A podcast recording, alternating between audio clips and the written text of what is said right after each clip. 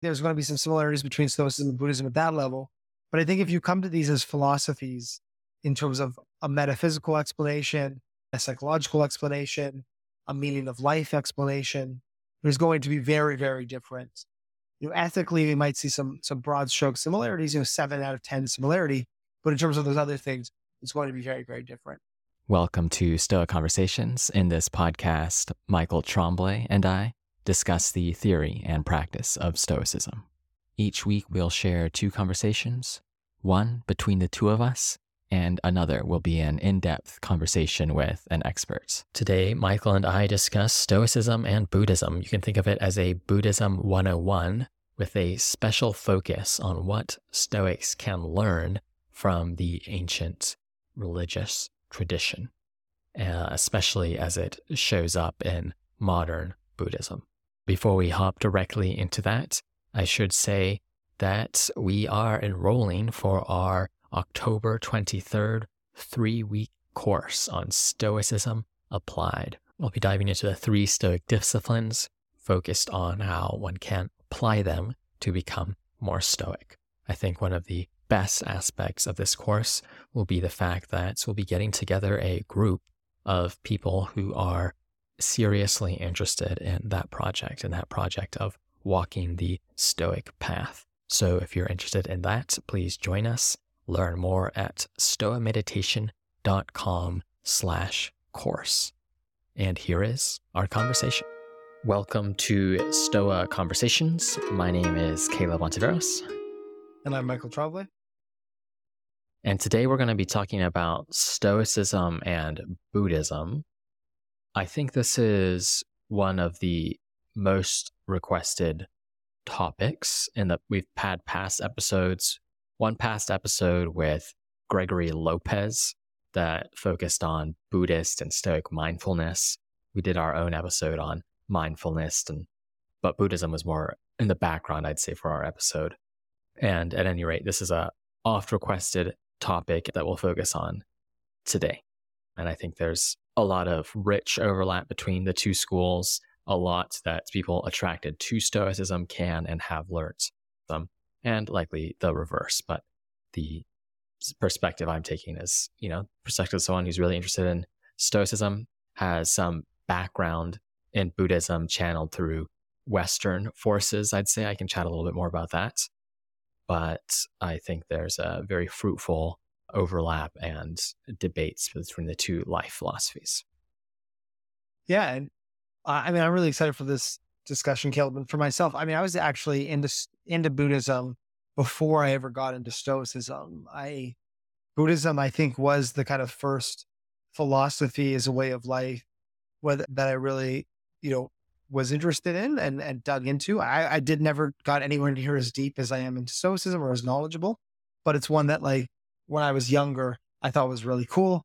And so excited for us to discuss some of the similarities, differences with Stoicism today. And especially through this lens, I think now I have as, as somebody who's really knowledgeable about Stoicism. Yeah, yeah. So I think we'll talk about some of the background, some of the basics of Buddhism, some of the key doctrines, and then move to some of the similarities and initial differences with Stoicism and see how those two things can enrich our ideas of Stoic theory uh, and practice as well. So that's the main point of this discussion. And I should say that by way of disclaimer, two things. First, Buddhism is, of course, an exceptionally complex tradition you know, it would be like doing an hour on any given religion would by necessity overlook key differences and gloss over things far too quickly. So the forms of Buddhism I'm most familiar with are Western Buddhism. Sometimes it's called Buddhist modernism or secular Buddhism. This form of the philosophy is sort of grounded in Buddhist tradition, Buddhist texts, but it's naturalized. Usually it's removed some of the supernatural elements from Buddhist religion, whether that is, you know, the different, say, levels of existence, certain views about karma or views about ghosts and lower deities.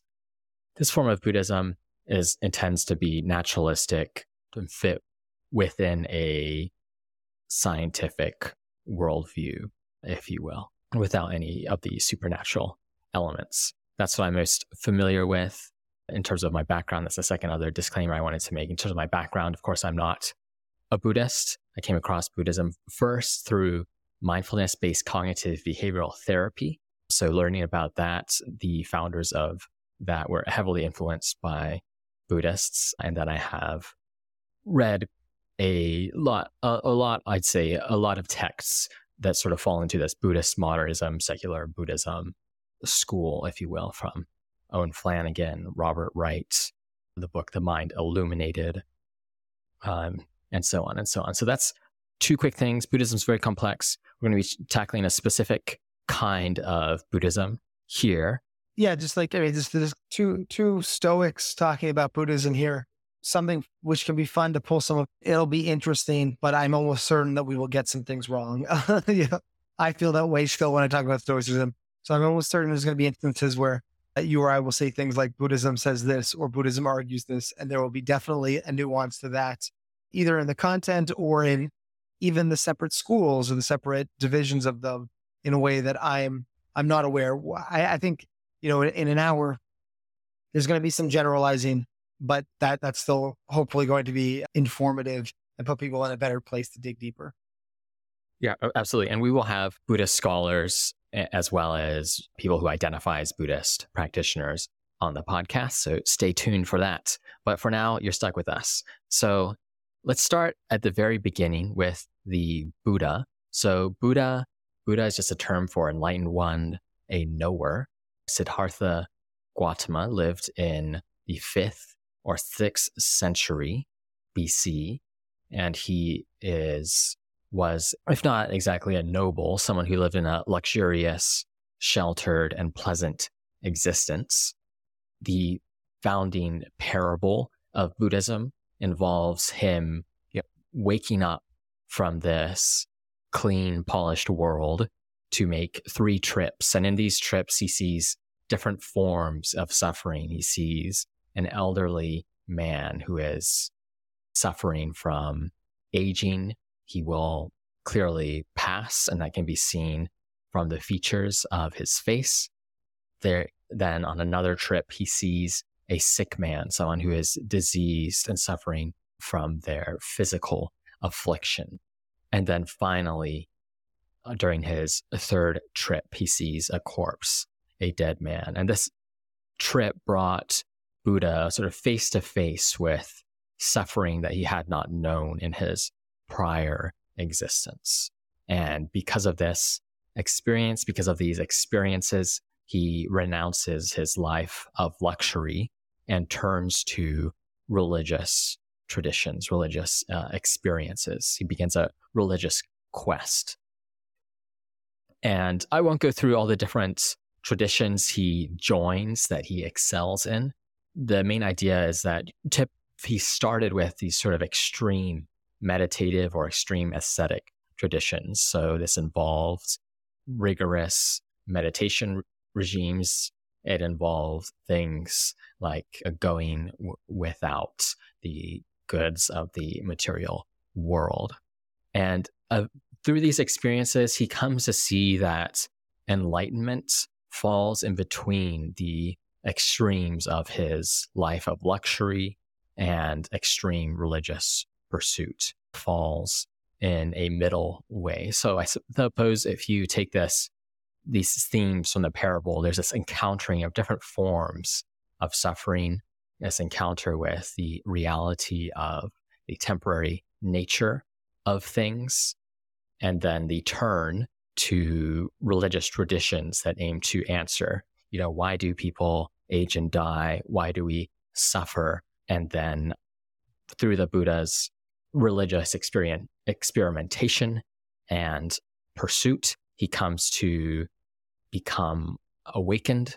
He experiences enlightenment and he finds that it's not in these extremes in this pursuit of pleasure, pursuit of rejecting the world almost in these radical religious traditions, but instead falls in a path that uh, is called the middle way, which we'll talk about a little bit more. But that's uh, that's the first pass for I think a useful founding parable for the Buddhist tradition. Yeah, I mean, so so two things to add there. I mean, first, this is often people often mention this, but it's kind of interesting that Buddha is a contemporary of Socrates, you know, or, or around the same time as this. So just to situate that historically, we're talking about, know, around the same time that, that ancient Greek philosophy is getting off the ground. The other thing, Caleb, with this, I'm always interesting. I'm always interested in why he is a, because eh, eh, Buddha or Siddhartha is a, a prince, right, or some sort of some sort of royalty, right? Yeah, yeah. He's taken to be either a noble or someone whose father is very well off. Yeah, I'm always interested in that. I'm interested in this kind of starting in this position of being very noble or very rich or very well off. Like I I I wonder about the I don't know, the symbolism or the lesson there um of somebody starting in that position and then I guess getting exposed to more instead of you know you would think wouldn't the person why would that why would the person who starts a noble is sheltered and then encounters the world be in a better position to navigate that world than the person who is already navigating that world and somebody who's not sheltered and already sees elderly sick people and dead people consistently i always i and i understand part of that's historical part of that's the parable but i always thought that idea that you know siddhartha or the buddha uh, starts off very well off is an interesting part of his story. Yeah, I suppose part of it is this thought that, of course, there are different sociological reasons, but maybe the more interesting kind of reason may be that uh, Siddhartha is in a place where so many people aspire to be uh, and learns that that is not enough and that even though he is sheltered, he cannot escape suffering. Just as it, it might take a little bit longer to reach his abode, his life, um, and he, but he cannot uh, escape it as he learns during his during his trips. Yeah, that makes sense. So this kind of experiential knowledge of, hey, even though I've kind of conquered the material world, this is still not enough, or I have access to these material goods. Mm. The answer is not here. And some so somebody from that position has that kind of experiential knowledge. You know, this is this is not enough, and then is able to kind of move on. Yeah, yeah. I, that's I think that's that's one reason. And then he, after becoming enlightened, he essentially becomes a religious teacher, and because he has that noble past, I think that gives him some amount of credentials, I suppose, some amount of family prestige that he's able to travel to different areas, teach what he has learned, and promote the messages of Buddhism. One, one is interesting similarity between Stoicism and Buddhism is that neither are named after their founder as such. So, although of course Siddhartha Gautama is the Buddha. All Buddha means is just the enlightened one, a knower. It's a title. And Stoicism derives from the porch, unlike many other philosophical schools or indeed religions that are often named after their founders. Yeah, so in the in the Stoic tradition, making these analogies or these comparisons, it's kind of like the Buddha is the sage, right? Yeah, yeah. It's the it's the one who's a uh, you know the the end of the the ends, the thing that you're trying to get to. But maybe Buddha or Siddhartha was the first one, but is not it's not the only Buddha, and it's not it's not his way. It's the way of of you know enlightened people. Right, right. So I want to get to some of these key key doctrines. The often mentioned as key sort of key ideas are the uh, I think a fruitful place to start is with the four noble truths. So these are four claims about the nature of reality. And those four are the truth of suffering, this thought that life is suffering. That's the first. The second, the truth of arising, usually explained in terms of the root of suffering is craving. The third is the truth of cessation, just this idea that the craving can cease, the cause of suffering can be addressed. And then finally, the fourth is the truth of the path. The way to cease craving, combat desire is through the eightfold path. And that's this middle way. But let's let's say some more about each of those. So when we're talking about suffering, essentially the way this is typically explained is that life necessarily involves frustrated desire. It's necessarily unsatisfied. Uh, a given thing, we get it, and then we experience more craving, more, more of a this. You know, we uh, want more and more of whatever thing, whether that's uh, sensual pleasure, existence, and destruction. So that's the truth of suffering. First, just sort of that main claim. The second, truth, the truth of arising. What's the cause of suffering? The fact that we have desires, we have cravings. In particular, there's focus on the cravings for sensual pleasure, a desire for existence, think of a desire for being, a hope that things would not be impermanent, but rather we would exist internally. The things we want will exist eternally. And then also these dark, um, darker desires for destruction, the wants to destroy other things. So those are the first two. Life is suffering. The root of suffering is desire. Any thoughts on that, Michael? Well, I just there might be a translation thing here, but what is arising? Like, like so. There's there.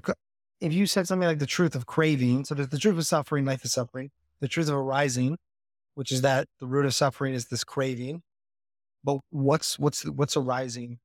Well, I, my read on this is just that suffering has a cause. Why is it arising? Uh, the the root of suffering is craving. The suffering is coming from somewhere. That's what mm-hmm. the arisings. Yeah, yeah. If you wanted to put put these in a really abstract form, it's something like life is suffering. Suffering has a cause, that cause can be addressed. The way it's addressed finally is through the path.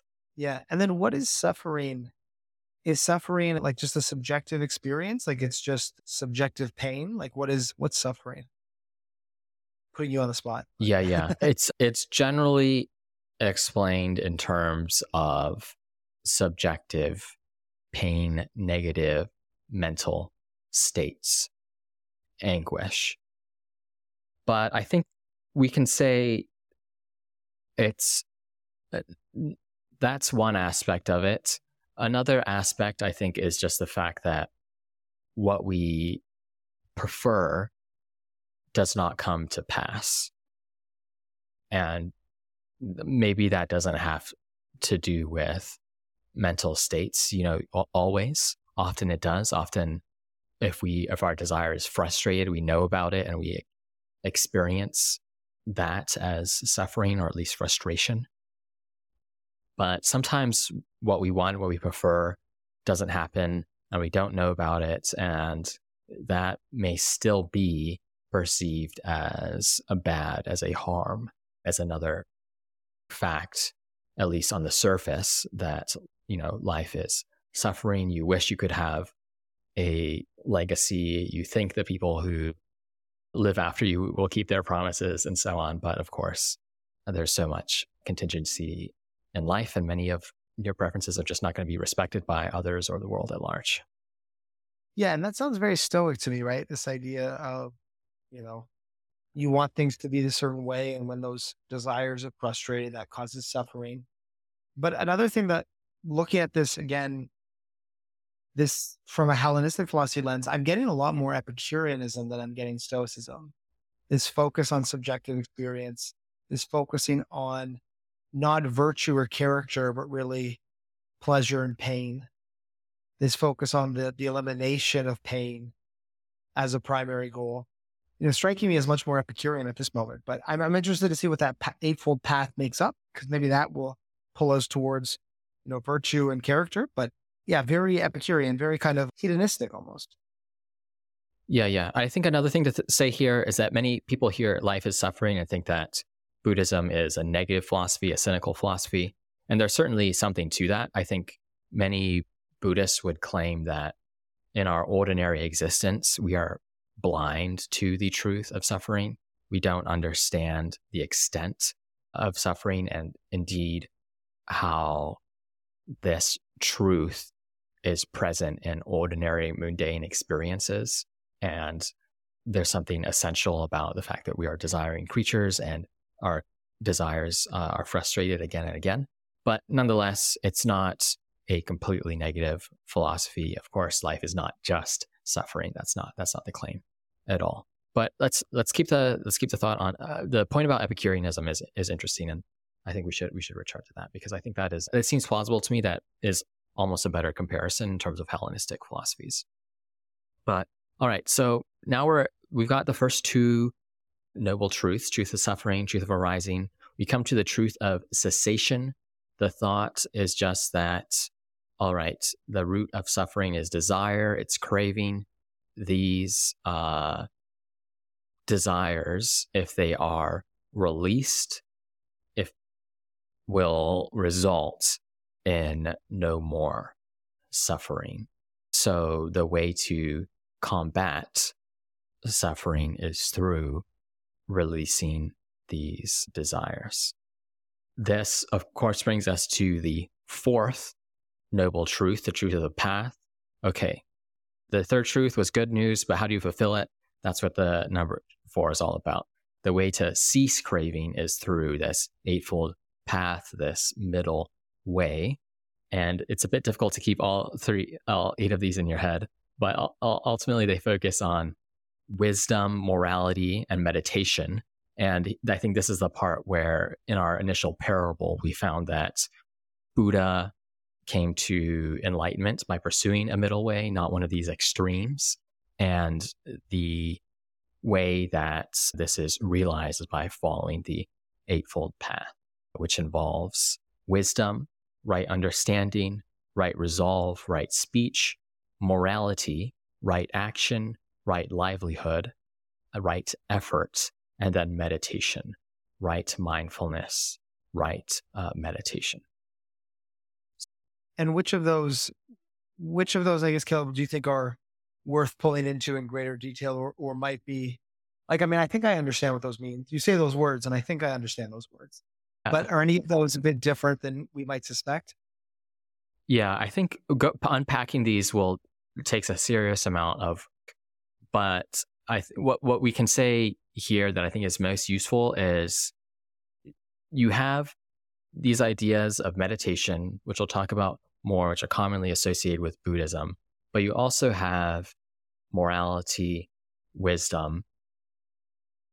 And these features do get us very close to virtue ethics. Really, it's about being the kind of person who takes on the right livelihood, who does the right thing, speaks well, but doesn't just speak well, sees things as they are, the right understanding, has the right intention, and so on. It, you know, I think it immediately brings to mind the Aristotelian idea of someone who acts virtuously is doing the right thing at the right time for the right reasons.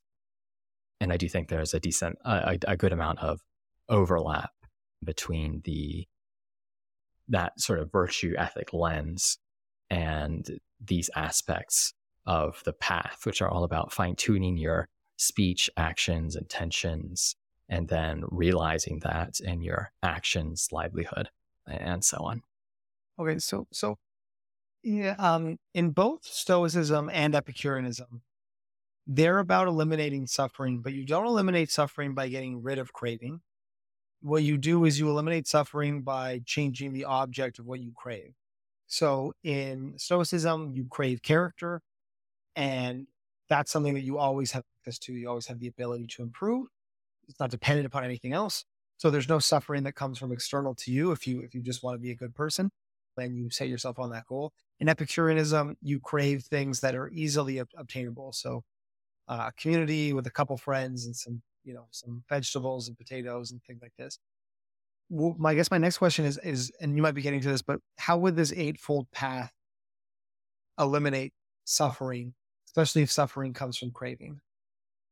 Yeah, yeah. So I should say that I my sense is that there's some amount of debate about whether, say, desire is completely eliminated or not. But I think you know the as I the sorts of desires that cause suffering are that there would be minimal debate on, if any, are these desires for sensual pleasure, existence, and destruction, whether the sorts of desires for more positive aspects of existence are the sorts of things are, that are also released or maybe released at later stages, I think is another issue. But I think the main focus is okay, so we have this picture of the Eightfold Path. How does it actually take us to a life without these cravings? And I think want to say that this Eightfold Path is, again, taking this virtue ethics frameworks about becoming a kind of person.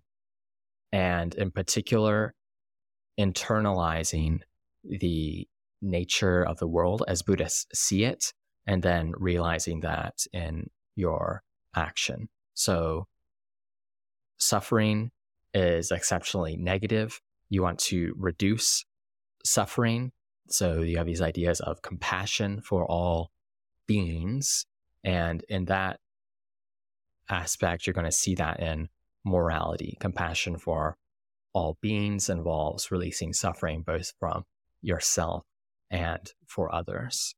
And then wisdom and meditation are going to involve seeing the world as it is and internalizing some of these key Buddhist tenets about the nature of reality. So, and I think many people who've heard a bit about Buddhism will be familiar with ideas like everything is impermanent, the nature of the world is empty, all things are ca- uh, causally interlinked. Everything, uh, to be very coarse, it's uh, connected. It's almost like you have this karmic, these karmic principles.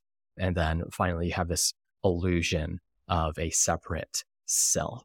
And these are the sorts of things that, especially these modern Buddhists, are going to say you can realize these truths the truth of impermanence, emptiness, connectedness, and the illusion of a separate self in deep meditation. And these truths will help you become more moral and help you make wise decisions. You have this sort of this interlinking, which is very similar to the interlinking of the three Stoic disciplines. Building up wisdom, morality, meditation is going to focus, you know, your mind, your actions, your character towards being the kind of person who reduces suffering for yourself uh, and for others. Okay, so these are kind of like these are mistakes we can make or misunderstandings about the nature of the world you know, you think of something like the Stoic dichotomy of control. It's just, it's just you know, this pretty cl- clear, easy to understand idea that, you know, some things aren't up to you. And if you treat them like you're up to you, you're going to suffer. And so there's the same kind of thing with impermanence. The world isn't permanent. Uh, I'm not permanent. You know, the, the life of the people that I care about aren't permanent. And if I treat them like they are, that kind of craving is going to cause suffering. So it, it, it's something like this. And then, and then it, it except it's now it's also about, you know, the also this idea of the self, conception of the self. That's another thing that causes suffering, which we also see in Stoicism, although maybe in a different sense. In Buddhism, there's this idea of no self, you know, or or or that the self itself is is an illusion, at least to at least to some degree. And in Buddha, in Stoicism, I think there's this like reconceptualization of what the self is.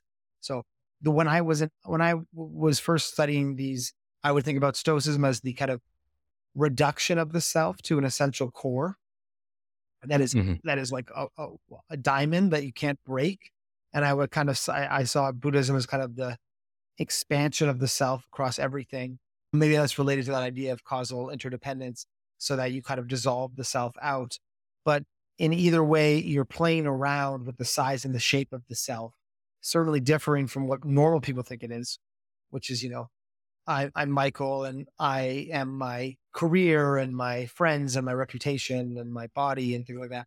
Like we're playing around with those concepts in order to eliminate the suffering that comes with that, both because it's suffering and because it's false. Is that right? Because that sounds that sounds really similar to Stoicism, just kind of maybe taking a different direction, but attacking these false beliefs. Yeah, yeah, absolutely. I think yeah, there's a the Stoicism sort of like the minimal self model, and then Buddhism is no self, and they have a high degree of overlap. So if you look at something like a desire for career success, and then bring into these truths, well, whatever success you have is going to be it will not last, not just in the sense of your lifetime, but each uh, day is just one day after another, another. What is something like a career?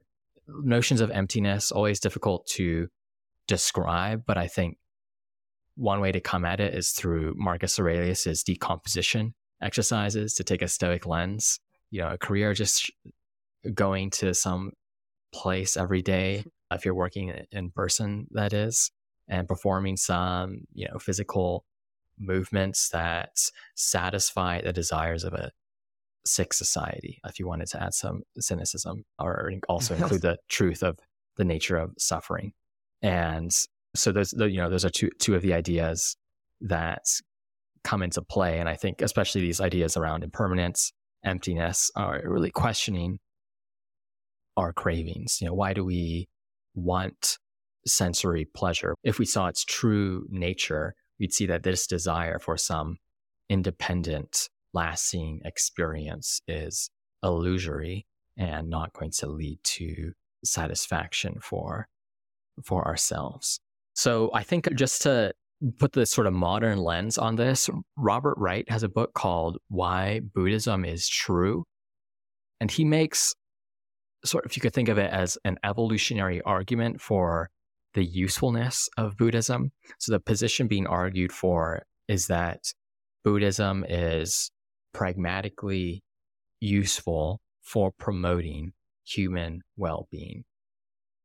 And this is so because the Buddhists got so much about human nature right and their cure for becoming better works or is one of the best ones we have.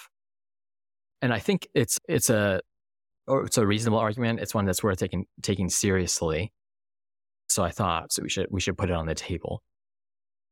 The, one of the main claims is that from the evolutionary standpoint, you know, human beings are not optimized to experience positive well-being. Natural selection selects at the unit of genes, not you know, positive human experiences or something of that sort. And that means that humans are created to be, you know, these craving creatures who are never satisfied and we're constantly deluded. So we have this notion of the hedonic treadmill, this thought that we do have these cravings for the next thing, whether it's the next material object, next uh, rank of status or next experience. But as soon as we get whatever that is, we want the next thing that's after that. And of course, you should expect this from evolutionary logic because the human who's always striving is more likely to be evolutionarily successful, you know, as opposed to the human who wants something, gets it, and then relaxes and no longer, you know, plays any of the, you know, social games that matter for their yeah. reproductive fitness. So I think that's one one useful example. The other example recently had a chat with Randolph Nesse, an evolutionary psychiatrist, and he makes the very compelling argument that you know things like our anxiety control systems are going to be built by logic that's going to push them towards being oversensitive because the person who is you know, has a panic attack every time they hear the bush rustling and runs away is going to be more likely to survive than the person who knows nine times out of 10 there's nothing in the bushes, but on that one time gets it wrong and there is, in fact, a tiger. There was, in fact, a threat that they should have taken seriously. So the, those you have this these ideas of we're not satisfied, we're always craving the next thing, and in fact, our mental machinery is built to ensure that we are not not just not satisfied, but you know deluded and have these oversensitive emotional systems, have these beliefs that promote things like permanence, these ideas of an ego lasting through time, and so on. Yeah, great. I mean, there's a lot. There's two points I want to add to that. The first is there's this idea uh, in statistics, which you're probably familiar with, is this idea of a type one error and a type two error. Type one error is a false positive. Type two is a false negative. So the the your argument there is that we've been we've been hardwired to have to make type one errors, to have false positives, to have our bodies go, oh, this is a life or death situation, and the situations where it's not, and have that anxious response because it's better to the the downside to that is a subjectively unpleasant feeling, like high stress. Yeah. But the downside to a type two error, where you say, ah, it doesn't really matter. Oh, this person doesn't. I'm not going to get a bad vibe when walking by this person in the alley, and then you know you get mugged or shot or something the, the, the downside to type two error is death. So we we biologically developed to have these kind of type one errors, which makes us stressed, makes us suffer, but but keeps us alive long enough to pass our pass our genes on. The other thing I was the other thing I was thinking about with that connection was I was I was I saw a tweet the other day. So let this be this evidence that you can take things of value from Twitter. I took the, I read this tweet. I was like, this is a good tweet. And it was this, it was this kind of joke about how there's this constant setup where people will say, you know, I don't understand people, you know, they have all this money, they have this successful job, and they're like unsatisfied, or, you know, they have a nice house, they've got the, they've got the kids, they've got the husband, and they're unsatisfied. They, they, there's always this kind of commentary making fun of these people, and the tweet was pointing out, well, it's got the causation totally wrong, right? The reason why these people have achieved success, external success, is because they're kind of an unsatisfied person because they're the kind of person who is constantly is maybe suffering or feels that kind of un, unease or un, or anxiousness, then they go out and they they construct and then prove their external circumstances. They're driven to do that, mm-hmm. and that just connects back to the why Buddhism is true point you're making, which is that you know people who have this kind of suffering, this craving, this anxiety, might be biologically in a better position to achieve kind of material success, pass their genes on. So that's kind of a, a biological nature of, of humans and why we need an antidote to like something like Buddhism and, and like Stoicism that's connecting, you know, Caleb, I like that point because it's connecting with something that's like has to do really with human biology or, you know, or evolutionary psychology, uh, not, not something sociological or cultural. So it's like, you know, any insights that occurred 2,500 years ago, well, those are still, those still stand today because they're making comments about kind of the hardware, our brain hardware not our like you know our cultural cultural moment. mm-hmm. Yeah, yeah, yeah, right. Yeah, those are two good points. Yeah, so just I think wrap up the sort of the evolutionary argument for Buddhism, if you will. You have those facts about human nature, and then the next claim is the way to address these facts to achieve some form of serenity or tranquility is through following what's been set out in this Buddhist tradition and doing it in an empirical Uh, experimental manner, I think will typically pr- be promoted. Practicing things like meditation in particular, both to cultivate the right states of mind, cultivate powerfulness and equanimity, and then also to come to the sort of experiential insight into the nature of reality, where in meditation you see by focusing on the breath, focusing on sensations, or what have you, you come to see not just merely in a propositional way, but deeply internalize these Buddhist truths of impermanence, emptiness, the nature of suffering, and the illusion of the separate self, no self. Yeah. So the what I was thinking there is this this idea that you know we we have these kind of propositional claims, while false beliefs about permanence, the nature of the self, causality, these cause us to suffer. But then we actually have this practice in Buddhism of well, the mindfulness is going to allow you to focus on these things and understand them at a deep level. And that's where that, that, that that's where that Buddhist practice comes in. It's not just a set of truths that you need to read, but something that you then put into practice through this kind of mindfulness training as well. Yeah, yeah, absolutely. Yeah, cool. makes sense to me. Sweet. So I think we can move to okay, like the quick rundown of Buddhism, you know, modern Buddhism 101, if you will. Now, what are some of the sto- similarities with Stoicism? What are some of the differences? What can we take from that?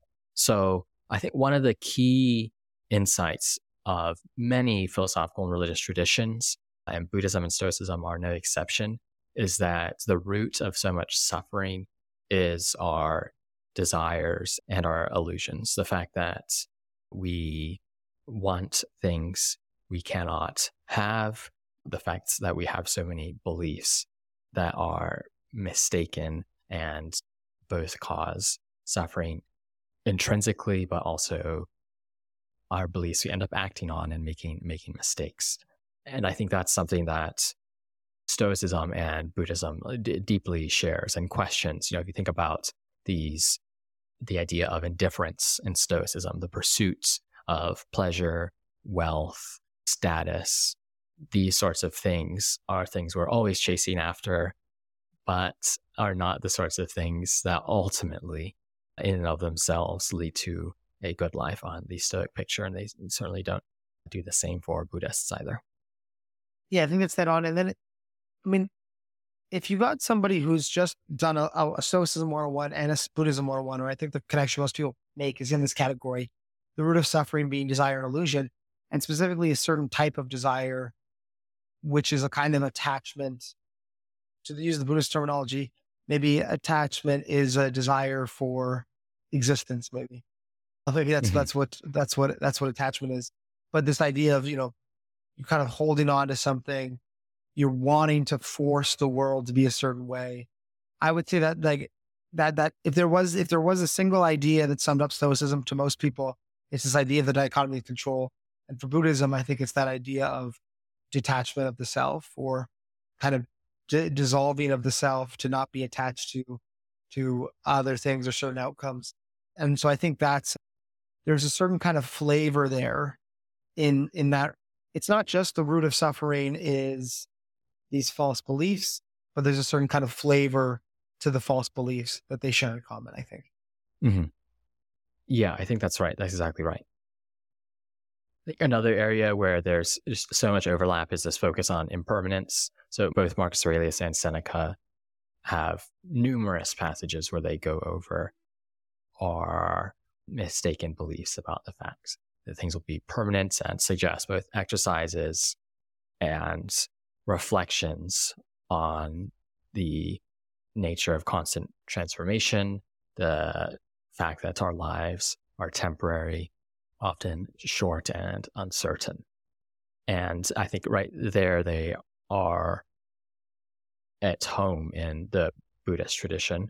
But also, the Buddhist tradition, I think, offers ways to sort of enrich the Stoic themes of impermanence.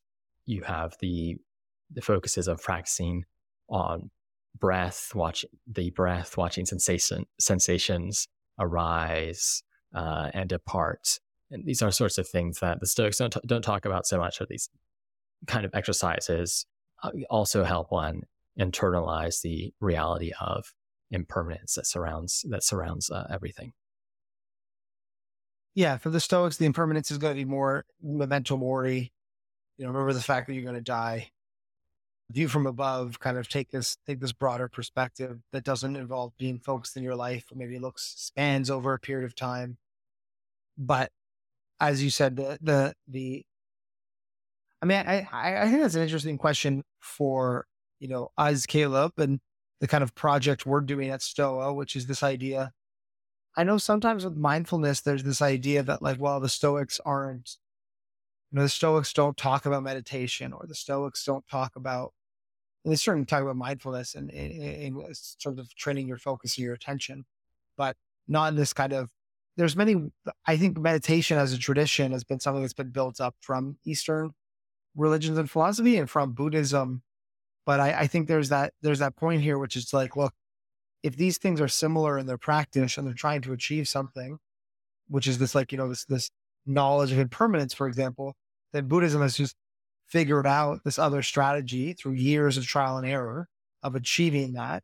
And so that's because Stoicism and Buddhism are so similar here, we can kind of pull over that mindfulness meditation practice and it can kind of slot in without kind of bastardizing or ruining the Stoic tradition. Mm-hmm. It's it, it, it, it slots in because it's a similar kind of project and it's something that somebody else doing a similar kind of project, the Buddhists figured out really work, right?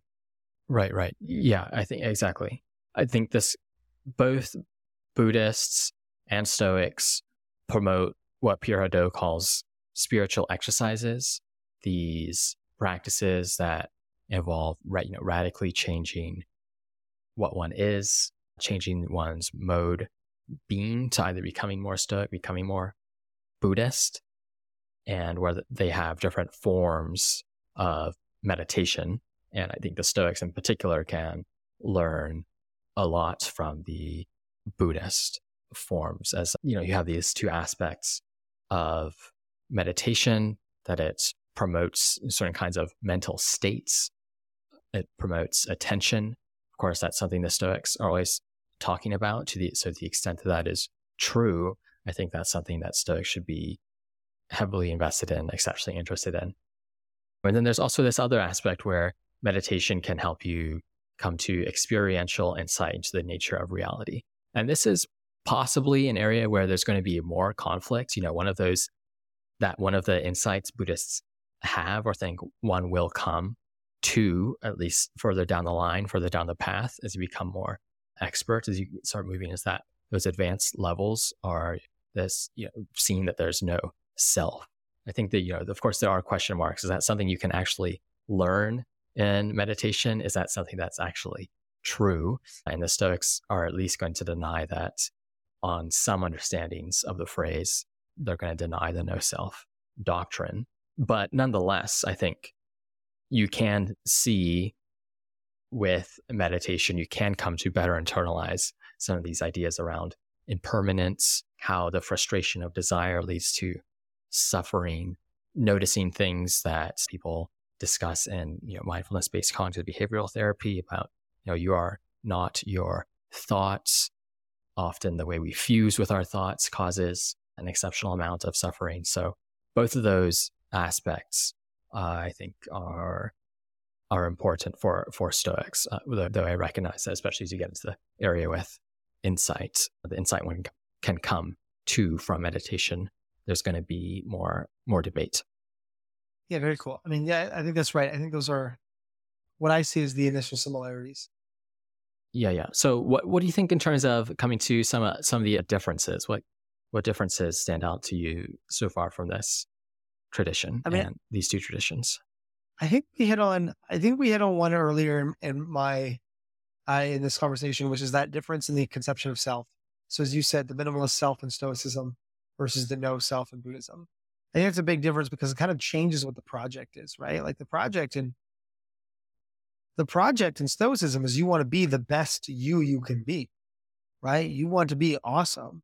It's just what awesomeness looks like is not what most people think it looks like. It looks like this this sole focus on character and virtue, but it is really about cultivating the self. It is the same kind of project as the person who tries to get rich or tries to, you know, become famous or tries to have lots of pleasure. It's like everybody's trying to live the best life possible. And the Stoics just have a slightly have a, well, a very different answer to that. But but it is focused on being the best you possible. And so the no self, I think it's like, wow, it's they're doing something entirely different here. Once you kind of introduce that idea. Yeah, yeah. I suppose one thing you you you could come to is well, there's some there's some overlap in terms of at least restricting what you identify with. You know, yeah. For especially Epictetus, you know, what you are in the Stoic picture is a minimal thing. It's you know this the, these sort of these rational faculties. It's not you don't identify closely with any indifference. You don't identify closely with even your body.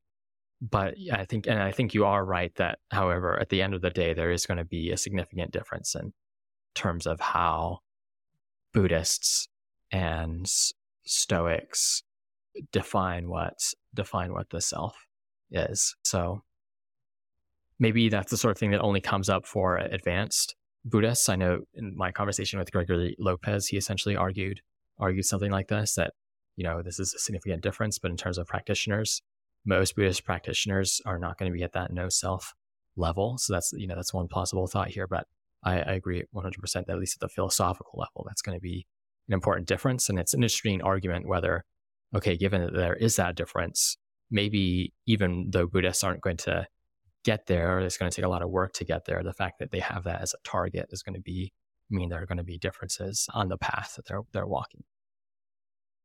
Yeah, totally. Good point. Yeah, yeah.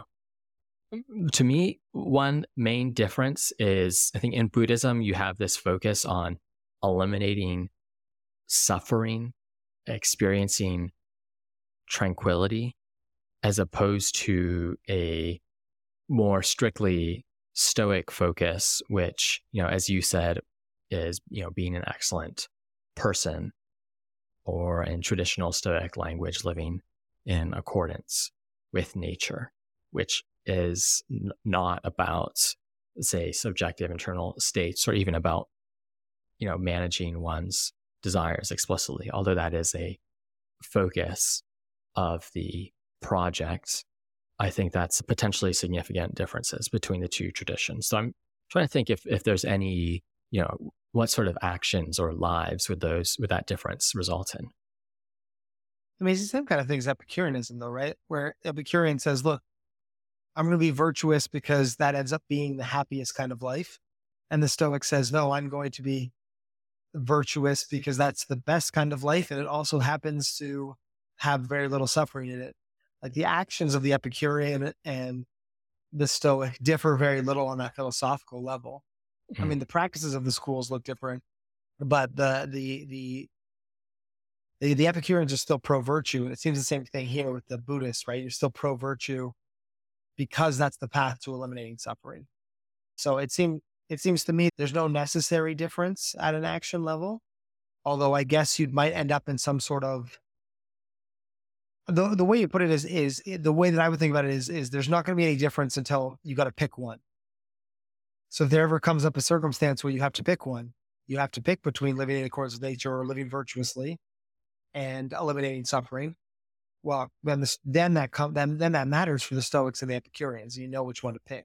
Mm-hmm. And so, I guess in the Buddhist picture, is that ever a choice? Does that ever come up? Maybe seems maybe not because maybe they're they're not they're talking about kind of a kind of a more cosmic type of suffering than the Epicureans who are literally talking about like, oh, I've you know, I've got a blister on my foot or something. Like the Epicureans are literally talking about just day to day suffering. And, and it's not clear to me that the, that the Buddhists are talking about that or that the Buddhists will ever be in a position to have to choose between virtue and that kind of suffering in that kind of way. Yeah, yeah, I think that remains that remains to be seen. You know, if I think about some of these existing modern Buddhists, do they promote ideas that Stoics cannot sign up for? My sense is Probably not. Although, of course, there are going to be disagreements. There are disagreements within Stoic circles about what living in accordance with nature looks like. And they're going to be significant, but are they more significant between the differences you're going to see in different modern Western Buddhist sects? I'm not so sure. So you have a difference in focus. Perhaps that's uh, a significance in terms of you know where your attention is going to lie, how you think about building your life. But I mean, as, as far as I can see, there's not a huge, as I think you're basically right that there's not a huge difference in terms of what the virtuous life looks like that, that comes to mind. So what else do you got in uh, terms of differences? I mean, the, the, I mean, we've hit on this briefly as well, but there's this idea, as, as you noted, this idea of kind of experiential knowledge or this idea of in Buddhism of meditation or the subjective experience of meditating as being a means by which, like maybe even meditating on the same proposition for an extended period of time as a way of kind of revealing a nuance to that or a, different kind of understanding of that in a way that I don't think the Stoics, I think the Stoics are more, and I think this might actually be a failure of Stoicism.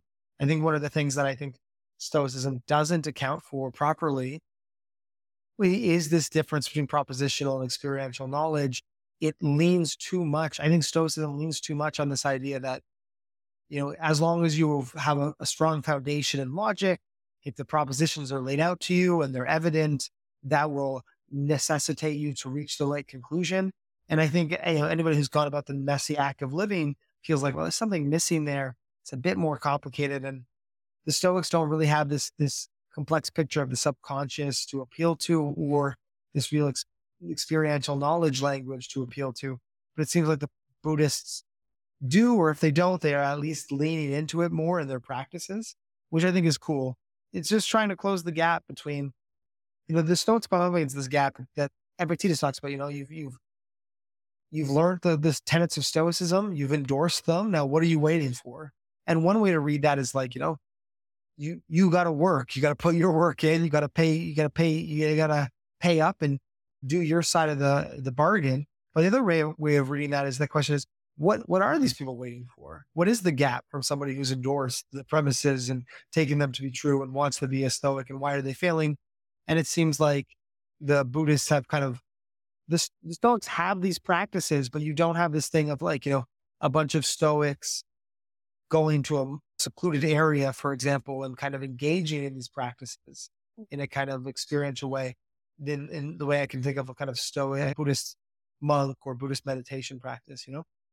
Yeah, yeah. I think you're, oh, of course, you see experiential practices in Stoicism, but they don't have the same emphasis.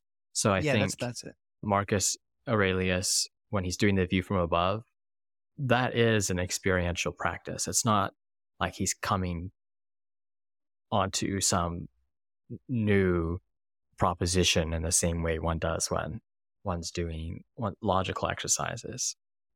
But that being said, you don't have, you have much more of a focus on reason, logic, systematic and explicit reasoning in the Stoic tradition. And of course, I recognize there's uh, a, a Buddhist logic and so on. But I do think that as a broad brush is true that you have that's a significant difference in how the Stoics and Buddhists might tend to spend their time, and one where on the margin, perhaps many Buddhist types could become more Stoic, and perhaps some Stoics ought to move closer in the in the Buddhist direction. Yeah, definitely. In terms in terms of other differences, I mean, those are the, really the ones that stand out to me. Anything else in your view, Caleb? Yeah, let me see. I think, I think once if you get really into the theory, this focus on reason and this view of Stoic psychology is going to be different from Buddhist psychology. You know, we have this episode on Epictetus' psychology. I don't think that's how Buddhists see the mind exactly in terms of being faced with impressions, assenting to them, and so on. Again, that's, I think, a specific way the different amounts of focus on different forms of knowledge comes comes into play. I think you're right, though, that we've been keeping this conversation at the level of action, right? And at the end of the day, if you zoom out far enough and we took, like, if we came into this conversation, we said Stoicism versus Aristotelianism, and we weren't we didn't know as much about Aristotle or Epicureanism. There's a way of looking at those and saying, well, they're actually pretty similar. They have this emphasis on virtue. They are not advocating for anybody to be terrible people.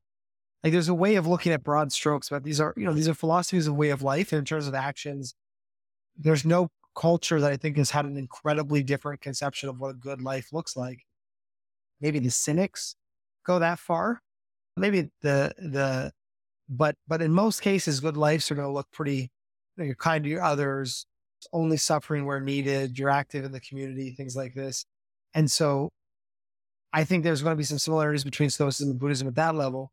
But I think if you come to these as philosophies in terms of a metaphysical explanation, again, a psychological explanation, a meaning of life explanation, there's going to be very, very different.